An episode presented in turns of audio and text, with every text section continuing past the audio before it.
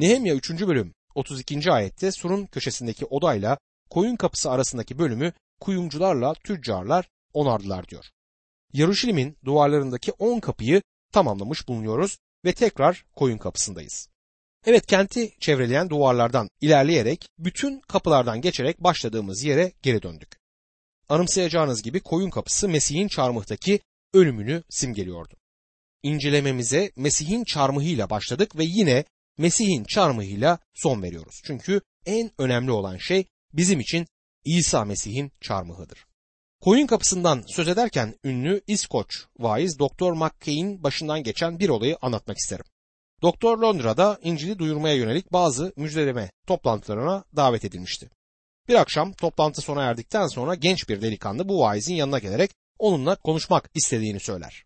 O da tren istasyonuna kadar kendisiyle gidebileceğini, söyleyeceklerini yolda yürürken söyleyebileceğini söylemiş. Yolda giderlerken genç Mesih'e iman etme konusunda söylediklerinizi tam olarak anlamıyorum demiş.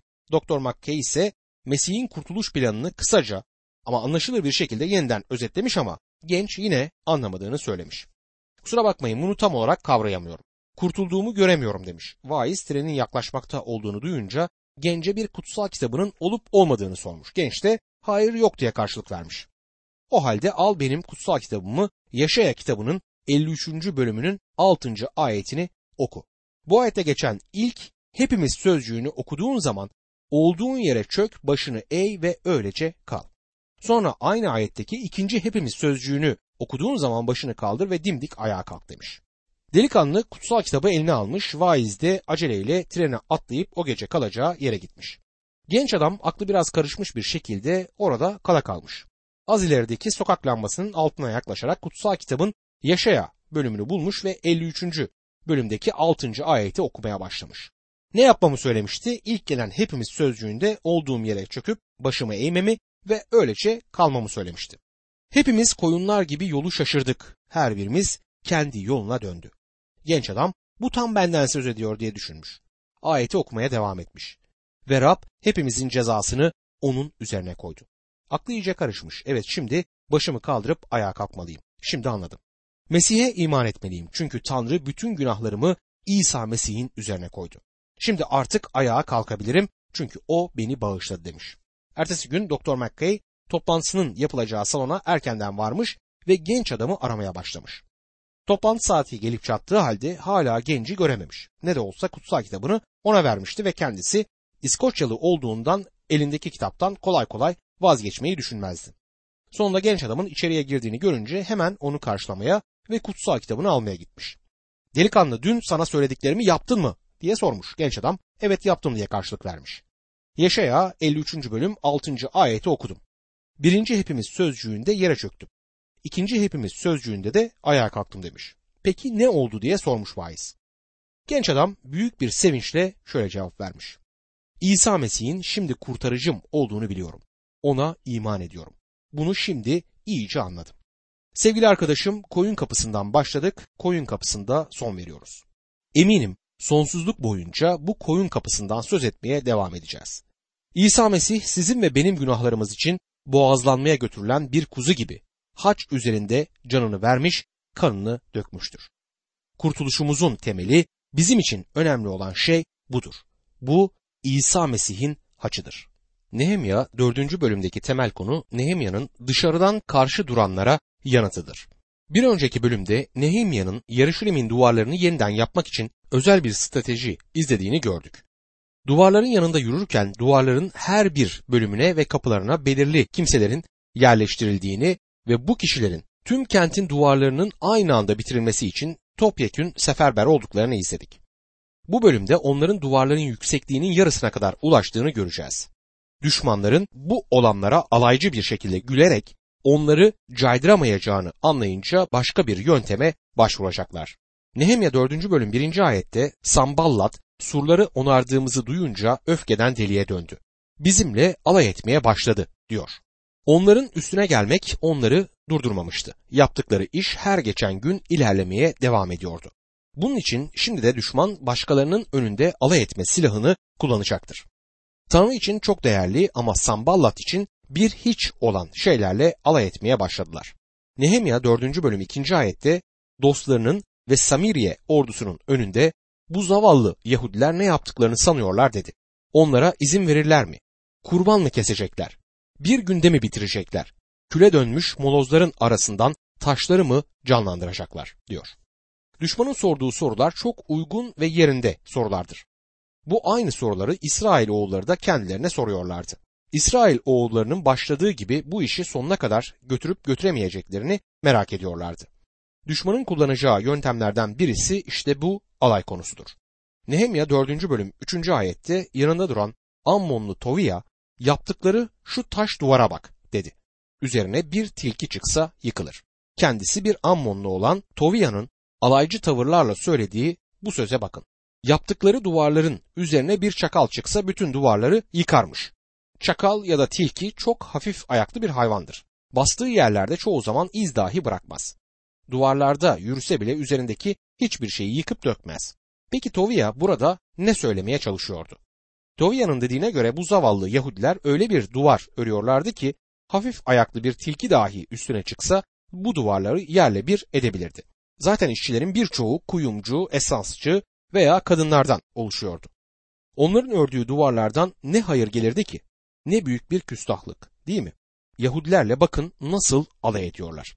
Onların bu alaylı sözleri böylesine zor koşullarda çalışan Yahudilerin çoğunun cesaretini eminim kırıyordu. Ama onların arasında bu sözlerden hiç etkilenmeyenler de vardı. Nehemya'nın silahı duaydı. Onlara bu silahla karşı duracaktı. Duasında Tanrı'ya Nehemya 4. bölüm 14 ve 15. ayetlerde şöyle seslendi. Durumu görünce ayağa kalktım. Soylulara, görevlilere ve geri kalan herkese onlardan korkmayın dedim. Yüce ve görkemli Rabbi anımsayın. Kardeşleriniz, oğullarınız, kızlarınız, karılarınız, evleriniz için savaşın. Kurdukları düzeni anladığımız düşmanlarımızın kulağına gitti. Tanrı düzenlerini boşa çıkarmıştı. O zaman hepimiz surlara, işimizin başına döndük. Yarışilim'in duvarlarının yeniden yapılmasına engel olmaya çalışan bu insanlar Yahudilerin düşmanı olduğu kadar Tanrı'nın da düşmanıydılar. Bu şeriat altında yapılmış bir duaydı. Yasa altında Yahudilerin hak ve adalet istemeleri tamamen yasaldı ve bu onların bir hakkıydı. Bu konuda doğru bir hüküm verilmesini istemekte haklıydılar. Tanrı bugün de adil Tanrı'dır. O hiç değişmemiştir. Kendisine iman edenlerin haklarını sonuna kadar korur ve savunur. Ama tek bir fark var. Rab İsa Mesih bu konuyu bizim için değiştirmiştir. O bizim hiçbir zaman intikam amacıyla dua etmemizi istemez. Efesliler 4. bölüm 32. ayette Mesih inanlarına açıkça şu uyarılarda bulunur. Birbirinize karşı iyi yürekli, şefkatli olun. Tanrı sizi Mesih'te bağışladığı gibi siz de birbirinizi bağışlayın.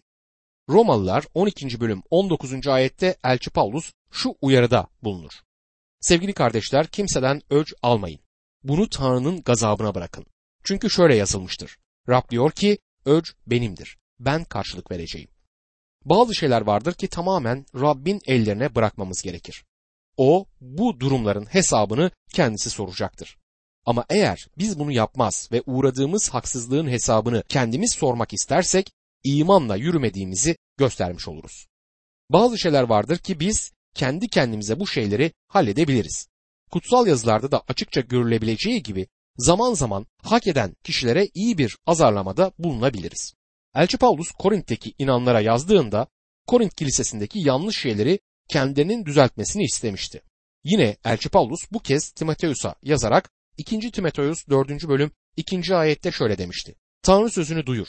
Zaman uygun olsun olmasın bu görevi sürdür. İnsanları tam bir sabırla eğiterek ikna et, uyar, isteklendir. Tanrı çocuğunun Tanrı sözü olan ruhun kılıcını kullanmasını öğrenmesi gerekir.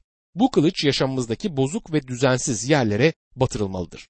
Yine bu kılıç kırık bir yüreğe merhem olarak kullanılmalıdır. Bazen karşıdaki kişinin uyarılması o kişiye belli bir oranda gözdağı verilmesi gerekebilir.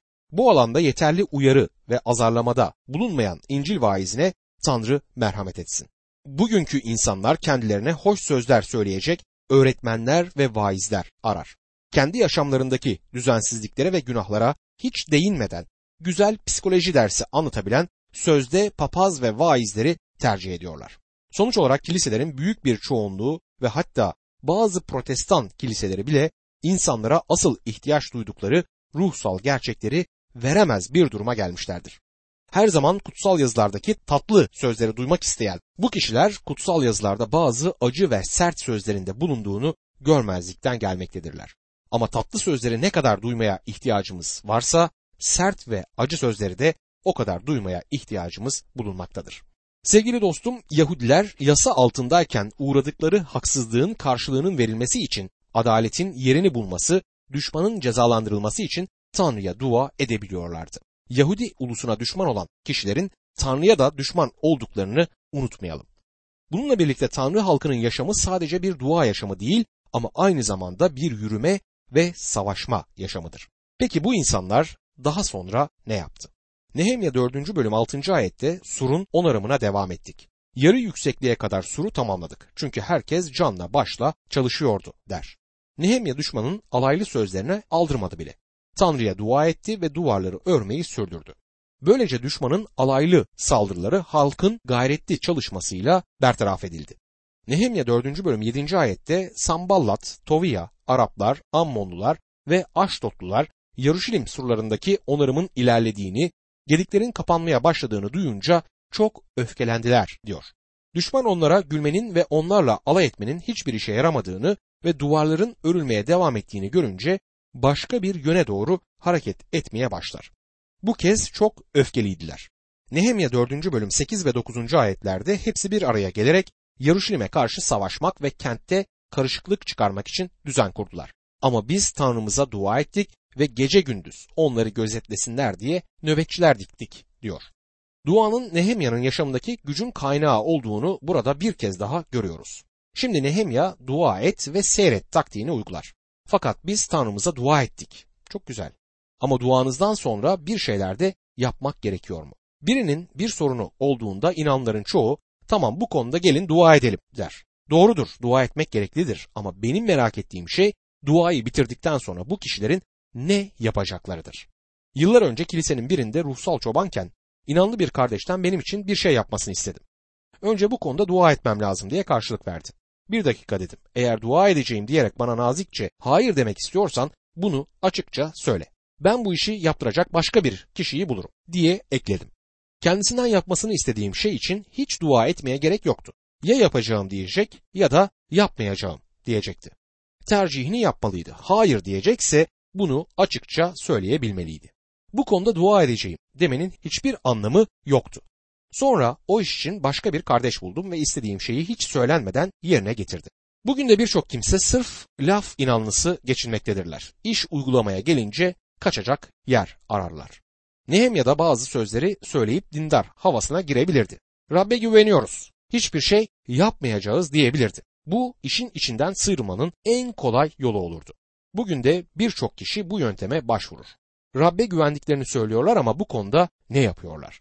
Eğer Rabbe gerçekten güveniyorsanız bir şeyler yapıyor olmalısınız. Nehemya düşmanın kendisine saldırmayı tasarladığını biliyordu. Bu yüzden bazı nöbetçiler dikti. Tabii ki Rab ondan böyle bir şey yapmasını bekliyordu. O da bu önlemi alarak Tanrı'nın bu beklentisini boşa çıkarmadı. Gerçekten bazı şeylerde aklımızı ve ön sezimizi kullanarak bazı adımlar atabiliriz. Sadece arkaya yaslanıp her şeyi Rabbin yapacağını beklemek çok fazla iyimserlik olur. Tabi Rab bir şeyler yapacaktır. Ama bizim de yapmamız gereken bazı şeylerin var olabileceğini unutmamamız gerekiyor. Sorun sadece dışarıdan gelmez ama içeriden de gelmeye başlıyordu. Nehemya 4. bölüm 10. ayette o sırada Yahudalılar yük taşıyanların gücü tükendi dediler. O kadar moloz var ki artık surların onarımını sürdüremiyoruz. Bu çok dikkatli olunması gereken bir zamandı. Çünkü şeytan sizi içeriden hiç akla gelmedik şekillerde vurabilir, yaralayabilirdi. Şeytanın Tanrı halkına karşı kullandığı en etkili silahlardan birisi hayal kırıklığıdır. Epey bir zaman önce bizim radyo yayınlarımızı bir ülkeden dinleyen bir inanlı karı kocadan bir mektup aldım. Bulundukları bölgede Rabbe hizmet etmek için uğraşmışlardı ama epey hayal kırıklığına uğramışlardı. Yazdıkları mektuptan her şeyden vazgeçmek istediklerini anlardınız. Bu zorluklar ve hayal kırıklığı içinde sizin radyo programlarınızı dinlerken neler hissettiğimizi bilemezsiniz diye yazıyorlardı. Şeytan tabi onlara karşı bu silahı kullanıyordu. Onlara yılgınlık veriyor, cesaretlerini kırıyordu. Bizler de bazen cesaretimizi yitiriyoruz. Bazen kısıtlı olanaklar bizi durma noktasına getirir. Ama daha sonra Rabbin yeniden harika şeyler yaptığını görür ve cesaret alırız. Rabbe bakmak, ona güvenmek çok önemlidir dostlarım. Şeytan her zaman hayal kırıklığı ve karamsarlık yaşatmak ama Rabbimiz her defasında cesaret ve zafer yaşatmak istemektedir. Hamdolsun Rabbimiz gerçekten eşsiz bir dosttur. Bize her zaman yardım eder ama şeytan her fırsatta bizi yıldırmaya ve saf dışı bırakmaya çalışır. Yahudilerin yılgınlığı düşmanın işine yaramıştı ve hemen bu fırsattan yararlanmak istediler. Hiç beklenmedik bir şekilde Yahudilere saldıracaklardı. Bunun için hazırlanmışlardı ve Yahudilerin boş bir anını bekliyorlardı.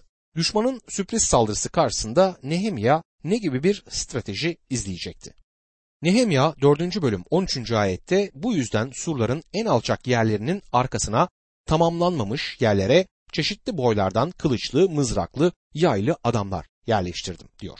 Nehemya herkesi kendi ailesini savunabileceği bir şekilde yerleştirmişti. Böylece duvarda çalışan kişi hemen yanı başında kendi ailesiyle birlikte olacak, bu da onların daha güvenli olmalarını sağlayacaktı. Böylece Nehemya güvenliği daha da artırmak için onlara kullanabilecekleri silahlar dağıttı.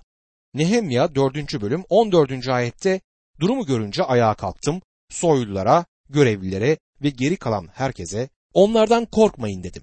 Yüce ve görkemli Rabbi anımsayın. Kardeşleriniz, oğullarınız, kızlarınız, karılarınız, evleriniz için savaşın. Rabbi hatırlayın. Bu söz onların parolasıdır. Bir ulusun ordularının başkomutanı askerlerinin savaş sırasında her zaman kazandıkları son zaferi anımsamalarını ister. Eski zaferlerini anımsayan askerler savaşmaya daha büyük bir gayret ve istekle giderler. Yaşanmış zaferler her zaman kişiyi yeni bir kazanma hırsına sokmaktadır. Elçi Paulus da genç inanlı Timoteus'a yazdığı mektupta ona cesaret kaynağı olacak bir parola vermişti. 2. Timoteus 2. bölüm 8. ayette yaydığım müjdede açıklandığı gibi Davut'un soyundan olup ölümden dirilmiş olan İsa Mesih'i anımsa diyor. Mesih inanlısının bugünkü parola aynıdır. İsa Mesih'i hatırla. Nehemya'nın günlerinde yaşayan Yahudiler de Rabbi hatırlayın diyerek benzer bir parola kullandılar. Nehemya 4. bölüm 15. ayette kurdukları düzeni anladığımız düşmanlarımızın kulağına gitti. Tanrı düzenlerini boşa çıkarmıştı. O zaman hepimiz surlara işimizin başına döndük diyor. Yahudiler artık geri dönüp çalışmaya devam edebileceklerdi. Düşman geri çekildi. Yahudileri şaşırtamayacaklarını, bir oyuna getiremeyeceklerini anlamışlardı. Nehemya gayretli birisiydi. İzleyeceği daha birçok yeni strateji vardı. Nehemya'yı gerçekten takdir ediyorum. Keşke bugün yanımda Nehemya gibi birisi bulunsaydı. Nehemya 4. bölüm 16 ve 17. ayetlerde o günden sonra adamlarımın yarısı çalışırken öbür yarısı mızraklı, kalkanlı, yaylı ve zırhlı olarak nöbet tuttu. Önderler Yahudalıların arkasında yer almıştı. Duvarcılar, yükleri taşıyanlar, yükleyenler bir eliyle çalışıyor, bir eliyle silah tutuyordu diyor. Bu sözleri çok seviyorum. Her işçinin bir elinde duvar örmek için bir mala, diğer elinde de savaşmak için kılıç vardı. Bu iki silahın ya da aletin her ikisi de bugün inanlıların ellerinde bulunmalıdır. Mala, inanların kendilerini kutsal olan imanda bina etmeleri gerektiği gerçeğini akla getirir. Ben şahsen Rabbe yeni gelmiş bir inanlının hemen çıkıp sağa sola tanıklık etmesini doğru bulmuyorum. Böyle bir inanlının vakit kaybetmeden tanıklık etmesi gerektiğini söyleyenlere de katılmıyorum. Rabbe yeni gelmiş bir inanlının Rabbin işinde çalıştırılmasını da sakıncalı buluyorum. Bu gibi kişilerin her şeyden önce tecrübe yoluyla İsa Mesih'in günahlıyı kurtardığını, koruyup kutsadığını şahsen öğrenmesi gerekmektedir. Dün falancanın geçen hafta filancanın tövbe edip Rabbe geldiğini duymak çok güzel bir şey ama bakalım bir ya da iki yıl sonra bu kişiler imanda büyümüşler mi, büyümemişler midir? Eğer imanda büyümüşler ve köklenmişlerse sevincimiz gerçekten büyük olur. Bu nedenle zaman ve tecrübeye ihtiyaç vardır. Her şeyden önce imanda temellenmemiz, bina edilmemiz gerekmektedir. Elimizde mala ve şakul bulunmalıdır. Diğer elimizde ise ruhun kılıcı olan Tanrı sözü yani İncil bulunmalıdır.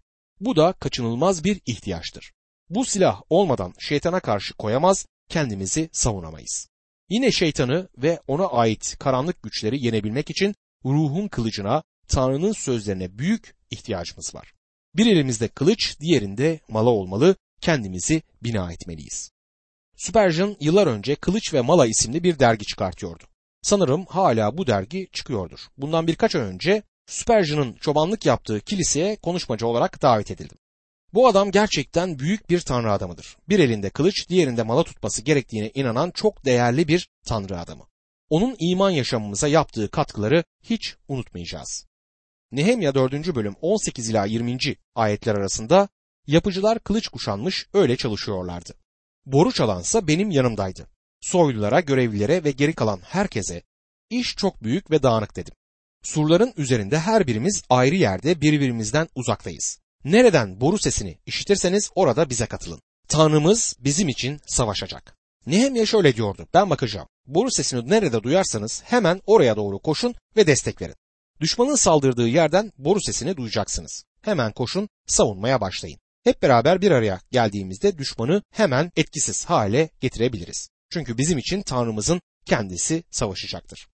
Nehemya 4. bölüm 21. ayette işte böyle çalışıyorduk. Yarımız gün doğumundan yıldızlar görünene kadar mızraklarla nöbet tutuyordu. Bu adamların ne bir sendikası ne bir işçi temsilcisi bulunmaktaydı. Gece gündüz demeden çalışıyorlardı. Günde 8 saat değil 12, 18 saat, 20 saat çalışıyorlardı. Güneş doğduktan ta gece yarılarına kadar yıldızlar gökte görününceye kadar duvar örüyorlar, taş taşıyorlardı. Rabbin bu işinde çok yorulmuşlar ve bitkin düşmüşlerdi. Nehemya 4. bölüm 22. ayette o sırada halka herkes geceyi yardımcısıyla birlikte Yarışilim'de geçirsin dedim. Gece bizim için nöbet tutsunlar, gündüzde çalışsınlar. Eriha gibi uzak yerlerden gelen Yahudilere Nehemya burada Yarışilim'de geceleyin. Bize bekçilik yapın. Geceleyin bizi koruyacak bekçilere ihtiyacımız var demekteydi. Nehemya 4. bölüm 23. ayette ne ben ne kardeşlerim ne adamlarım ne de yanımdaki nöbetçiler giysilerimizi çıkarmadık. Herkes suya bile silahıyla gitti diyor. Tabii ki bunca yorucu çalışmalardan sonra terliyor ve kirleniyorlardı. Gün boyu güneşin altında toz toprağın içinde çalışmak zordur. Yıkanmaya, temizlenmeye de ihtiyaçları vardı. Acaba herkes suya silahı ile elbisesi ile mi giriyor yıkanıyordu? Burada öyle yazmaktadır. Öyle yazıyorsa öyledir. Düşmana karşı öyle tetikte bekliyorlardı ki yıkandıkları zaman dahi silahlarını ellerinden bırakmıyorlar ve elbiselerini üzerlerinden çıkarmıyorlardı. Bugün de bizler onlar gibi böyle ayık ve uyanık olmalıyız. Tanrı'nın tüm silahlarını kuşanmalıyız. Evet ileride Nehemya'yı zor günler bekliyordu. Asıl sorun Nehemya'yı kızdıracak olan sorun içeriden kaynaklanacak ve neredeyse Rabbin bütün işini durduracaktı. Beşinci bölümde neler olacak hep birlikte göreceğiz.